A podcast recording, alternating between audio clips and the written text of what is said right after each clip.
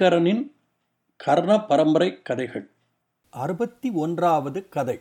மந்திரத்தினால் கட்டி போடப்பட்ட பாம்பு த என்சாண்டட் ஸ்னேக் குழந்தைகளே இது ஒரு இத்தாலிய நாட்டு கதை. குழந்தை இல்லாத ஒரு ஏழை கணவன் மனைவி ஒரு பாம்பை குழந்தையாக வளர்க்கிறார்கள். பல சாகச செயல்கள் செய்து அந்த பாம்பு அந்த ஊர் இளவரசியை கல்யாணம் செய்து கொள்கிறது. அப்புறம் என்னாச்சு? கதையை கேளுங்க. ஒரு ஊரில் ரோசி காஸ்ட்ரோ என்ற ஒரு ஏழை தம்பதி இருந்தனர். குழந்தை இல்லை என்ற வருத்தம் அவர்களை ரொம்பவே பாதித்தது. ஒரு நாள் காஸ்ட்ரோ காட்டிலிருந்து சில விறகு கட்டைகளை வீட்டிற்கு கொண்டு வந்தான். அவன் கொண்டு வந்த கட்டைகளின் மத்தியில் ஒரு சிறிய பாம்பு இருப்பதை ரோசி பார்த்தாள். அதை பார்த்து ரோசி பெருமூச்சுடன் பாம்புகளுக்கு கூட குட்டிகள் பிறக்கின்றன. எனக்கு மட்டும் ஏன் அந்த அதிர்ஷ்டம் இல்லை என்று சொன்னாள். இவள் பேச்சை கேட்ட அந்த சிறிய பாம்பு ரோஷியின் முகத்தை பார்த்து உனக்கு குழந்தை இல்லை என்பதை நினைக்கும் பொழுது எனக்கு வருத்தமாகத்தான் இருக்கிறது. எனக்கு ஏன் நீ தாயாராக இருக்கக்கூடாது? உனக்கு அதனால் எந்த வருத்தமும் ஏற்படாது. உனக்கு ஒரு மகன் இருந்தால் எப்படி உன்னை நேசிப்பானோ அதே மாதிரி நான் உன்னை என் அம்மா மாதிரி நேசிப்பேன் என்று சொன்னது. பாம்பு பேசுவதை கேட்டு முதலில் அதிர்ச்சி அடைந்த ரோசி சமாளித்து கொண்டு சரி இன்றிலிருந்து நீ எங்கள் மகன். உன்னை ஒரு தாயார் பார்த்து கொள்வது போல் நான் பார்த்து கொள்கிறேன் என்று சொன்னாள். ரோசியும் காஸ்ட்ரோவும் அந்த பாம்புக்கு வீட்டில் தங்கள் படுக்கையறை சுவரில் ஒரு ஓட்டை போட்டு அதை அந்த பாம்பின் படுக்கை அறையாக மாற்றினார்கள். அந்த பாம்பிற்கு வேளா வேளைக்கு விதவிதமான ருச்சியுள்ள ஆகாரங்கள் கொடுத்து அதை வளர்த்து வந்தார்கள். வருஷங்கள் பல ஓடின. அந்த பாம்பு இப்பொழுது நீளமாகவும் பருமனாகவும் ஆகியிருந்தது. ஒரு நாள் அந்த பாம்பு காஸ்ட்ரோவை பார்த்து அப்பா எனக்கு கல்யாண வயது வந்துவிட்டது. எனக்கு ஒரு கல்யாணம் பண்ணி வையுங்கள் என்றது. காஸ்ட்ரோவும் சந்தோஷத்துடன் அதற்கென்ன? பண்ணிட்டா போச்சோ? நான் இப்போதே ஒரு பாம்பை தேடி எடுத்துக்கொண்டு வருகிறேன் என்று சொன்னான். இதை கேட்ட பாம்பு அப்பா நீர் சொன்னபடி செய்தீரானால் நான் மற்ற பாம்புகளிலிருந்து மாறுபட்டவனாக இருக்க முடியாது.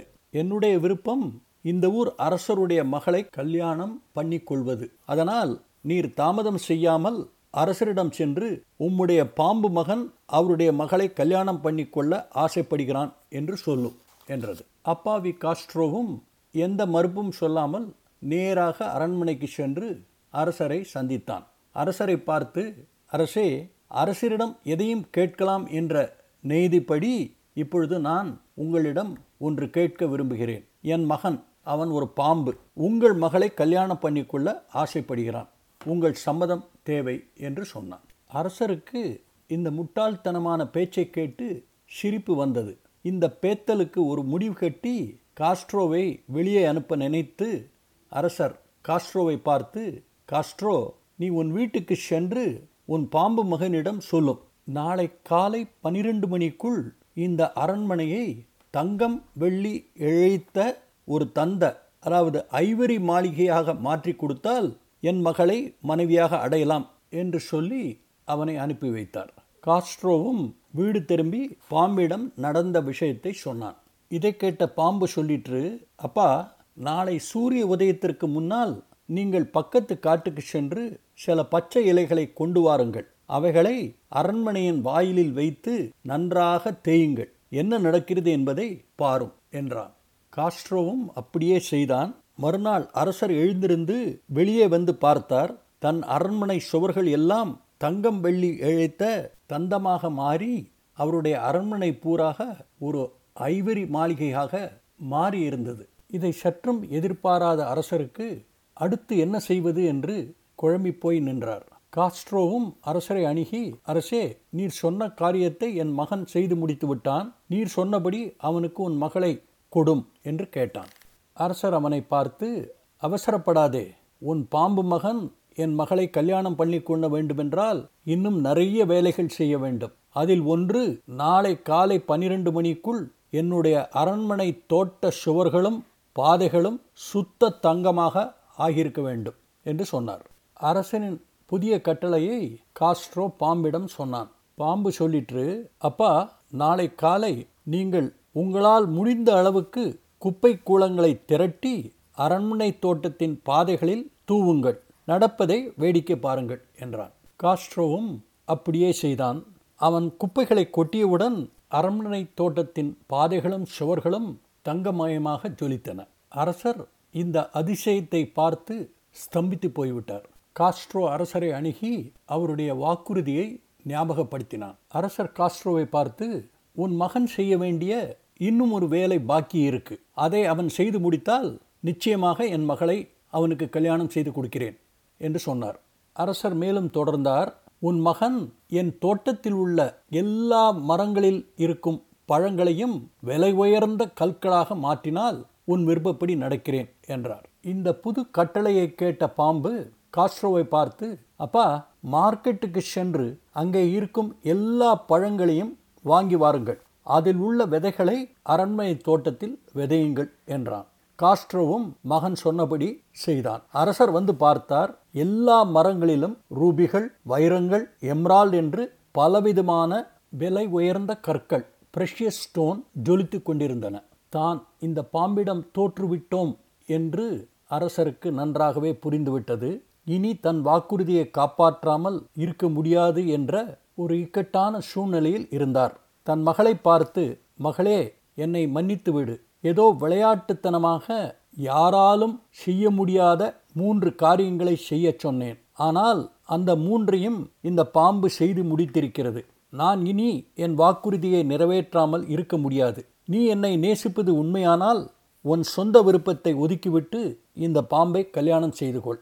விதிப்படி நடப்பது நடக்கட்டும் என்றார். இளவரசி கொஞ்சம் கூட தயங்காமல் அரசே நான் உங்களுடையவள். உங்கள் சந்தோஷம் கௌரவம்தான் எனக்கு முக்கியம். நான் சந்தோஷத்துடன் இந்த பாம்பை கல்யாணம் பண்ணி கொள்கிறேன் என்று சொன்னாள். மகளின் பெருந்தன்மையான பேச்சை கேட்டு மகிழ்ச்சியடைந்த அரசர் காஸ்ட்ரோவை கூப்பிட்டு தன் மாப்பிள்ளை பாம்பை அரண்மனைக்கு அழைத்து வர சொன்னார். ஆறு யானைகள் பூட்டிய தங்க ரதத்தில் பாம்பு அரண்மனைக்கு வந்தது. வழியில் நின்ற மக்கள் மற்றும் அரண்மனை அதிகாரிகள் பாம்பை பார்த்து நடுநடுங்கிக் கொண்டிருந்தார்கள். இளவரசி மாத்திரம் பயப்படாமல் அரசர் பக்கம் நின்று கொண்டிருந்தாள். பாம்பு இளவரசி பக்கம் வந்து தன் வாளால் அவளை அணைத்து அவளுக்கு ஒரு முத்தம் கொடுத்தது. பிறகு பாம்பு இளவரசியை ஒரு அறைக்குள் அழைத்து சென்றது. கதவை மூடினவுடன் பாம்பு தன் பாம்பு சட்டையை கழற்றி எரிந்தது இப்பொழுது பாம்பு இருந்த இடத்தில் அழகே உருவான ஒரு இளைஞன் நின்று கொண்டிருந்தான். தங்க முடிகள் கூர்மையான கண்கள் அவனுக்கு இருந்தன. அவன் இளவரசியை அணைத்து கொண்டு அழகான வார்த்தைகளை சொன்னான். வெளியே அரசர் எல்லாம் முடிந்துவிட்டது. இந்நேரம் அந்த பாம்பு என் மகளை முழுங்கி இருக்கும் என்று புலம்பிக் கொண்டிருந்தார். உள்ளே என்ன நடக்கிறது என்று தெரிந்து கொள்ள ஆவலில் ஷாவி ஓட்டை வழியாக பார்த்தார். உள்ளே ஒரு அழகான வாலிபன் தன் மகளை அணைத்து கொண்டிருப்பதை பார்த்தார். அவன் பக்கத்தில் பாம்பு சட்டை கீழே கிடந்திருந்தது. மிகுந்த உணர்ச்சிப்பட்டு கதவை உடைத்து உள்ளே சென்றார். பாம்பு சட்டையை எடுத்து அதை நெருப்பில் எரிந்து விட்டார். இதை பார்த்த அந்த இளைஞன் உரத்த குரலில் என்ன காரியம் செய்து விட்டீர்கள்? இன்னும் ரெண்டு நாள் பொறுத்திருந்தீர்களானால் என்னுடைய மந்திர வலை மேஜிக் ஸ்பெல் விலகி நான் சாபத்திலிருந்து விடுபட்டிருப்பேன். இதை சொல்லிவிட்டு அந்த இளைஞன் தன்னை ஒரு புறாவாக மாற்றிக்கொண்டு ஜன்னல் கண்ணாடியை உடைத்து பறந்து வெளியே போய்விட்டான். இளவரசி தன் தந்தையின் தேவையற்ற பதட்டத்தினால் ஏற்பட்ட விபரீதத்தை சுட்டிக்காட்டி அவரை கோபித்து கொண்டாள்.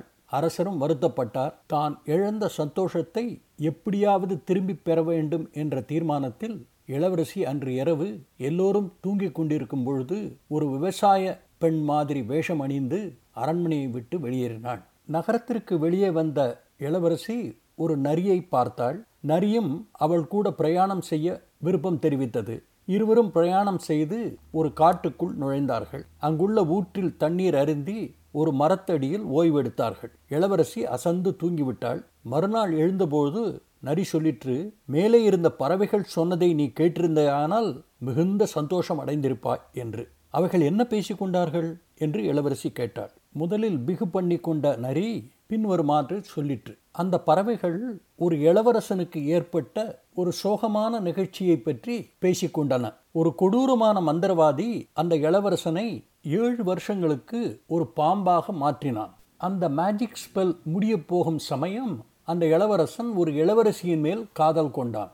அவனுடைய பெற்றோர்கள் கல்யாண தினத்தன்று அவனுடைய பாம்பு சட்டையை எரித்து விட்டார்கள். அவன் புறாவாக மாறி அறை ஜன்னலில் உள்ள கண்ணாடி கதவை உடைத்து வெளியே பறந்து சென்றான். அந்த முயற்சியில் காயமடைந்த அவன் இப்பொழுது உயிருக்காக போராடி கொண்டிருக்கிறான். இளவரசி குறுக்கிட்டு அவன் எந்த நாட்டு இளவரசன்? அவன் குணமடைய ஏதாவது வழி இருக்கிறதா? என்று கேட்டாள். நரி சொல்லிற்று பறவைகள் பேசிக்கொண்டதிலிருந்து அந்த இளவரசன் வல்லோன் நாட்டு அரசர் கிராசோவின் மகன் ரோமியோ என்றும் அவனுடைய மண்டைக்காயங்களை ஏதோ ஒன்றினால் தடவினால் அவன் குணமடைவான் என்று. அந்த ஏதோ என்ன?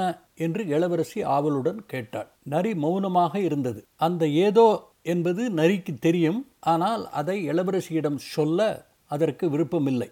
பறவைகள் பேசியதை யாராவது கேட்டு மற்றவர்களிடம் சொன்னால் அப்படி சொன்னவர்களின் உடலிலிருந்து ஏதாவது ஒரு பாகத்தை எடுத்து அதில் இருக்கும் இரத்தத்தை இளவரசனின் மண்டை காயங்களில் தடவினால் அவன் குணமடைவான். நரிக்கு தெரியும் தன்னுடைய உடலின் ஒரு பகுதியை கொடுத்தால்தான் இளவரசன் பிழைப்பான் என்று. அது எப்படி தானாகவே தன்னுடைய உடலின் பகுதியை கொடுக்கும்? அதனால் அது பேசாமல் அங்கிருந்து ஓட ஆரம்பித்தது. கொஞ்ச தூரம் சென்ற பிறகு நரி திரும்பி பார்த்து இளவரசி என்னுடைய உடலின் ஏதாவது ஒரு பகுதி என்று சொல்லி மறுபடி ஓட ஆரம்பிக்கும் பொழுது அதனுடைய வால் பகுதி அங்கே ஒரு வேடன் வைத்திருந்த பொறியில் சிக்கிக்கொண்டது நரியினால் மேலே நகர முடியவில்லை ஓலமிட்டது. அதனுடைய ஓலக்குரலை கேட்ட இளவரசி அதன் பக்கம் வந்து நரியை கஷ்டப்பட்டு அந்த பொறியிலிருந்து விடுவித்தாள். ஆனால் நரியினுடைய வாலின் ஒரு பகுதியை அவளால் காப்பாற்ற முடியவில்லை. வால் போனால் பரவாயில்லை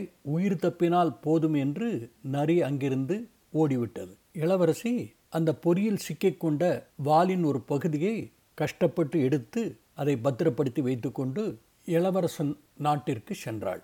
அங்கே அரசரை சந்தித்து தன்னால் இளவரசரை குணப்படுத்த முடியும் என்று சொன்னாள். பெரிய பெரிய வைத்தியர்களால் முடியாததை ஒரு சாதாரண விவசாய பெண் செய்ய முன்வந்தது அவர்கள் எல்லோருக்கும் ஆச்சரியமாக இருந்தது. விவசாய பெண் உடையில் இருந்த இளவரசி அரசரை பார்த்து அரசே நான் உங்கள் மகனை குணப்படுத்தினால் அவரை எனக்கு நீங்கள் கல்யாணம் செய்து வைப்பீர்களா? என்று கேட்டாள். கொஞ்சம் கூட தயங்காமல் அரசர் சொன்னார் நீ அப்படி செய்தால் அவன் உனக்குத்தான் சொந்தம் என்று. எல்லோரும் இளவரசன் இருக்கும் அறைக்கு சென்றார்கள். ரத்தன் தோய்ந்த நரிவாலை இளவரசி இளவரசரின் தலை காயங்களில் வைத்து தேய்த்தாள். எல்லா காயங்களும் நொடியில் மறைந்து இளவரசன் பூரண குணமடைந்தான். தன் மகன் குணமானதை பார்த்து சந்தோஷமடைந்த அரசர் இளவரசரை பார்த்து மகனே நீ உயிர் பிழைத்ததற்கு காரணம் இதோ இருக்கும் பெண்தான். உன்னை குணப்படுத்தினால் அவளை உனக்கு கல்யாணம் செய்து கொடுப்பதாக நான் வாக்கு கொடுத்திருக்கிறேன். என் வார்த்தையை நீ காப்பாற்றுவாய் என்று நம்புகிறேன் என்று சொன்னார். இளவரசர் அரசரை பார்த்து தந்தையே என் உயிரை காப்பாற்றியதற்காக இந்த பெண்ணிற்கு நான் எப்பொழுதும் கடமைப்பட்டவனாக ஆகிறேன். ஆனால் இவளை நான் கல்யாணம் செய்து கொள்ள முடியாது. ஏனெனில் ஏற்கனவே நான் ஒரு பெண்ணை கல்யாணம் பண்ணி கொள்வதாக வாக்கு கொடுத்து விட்டேன் என்று சொன்னான்.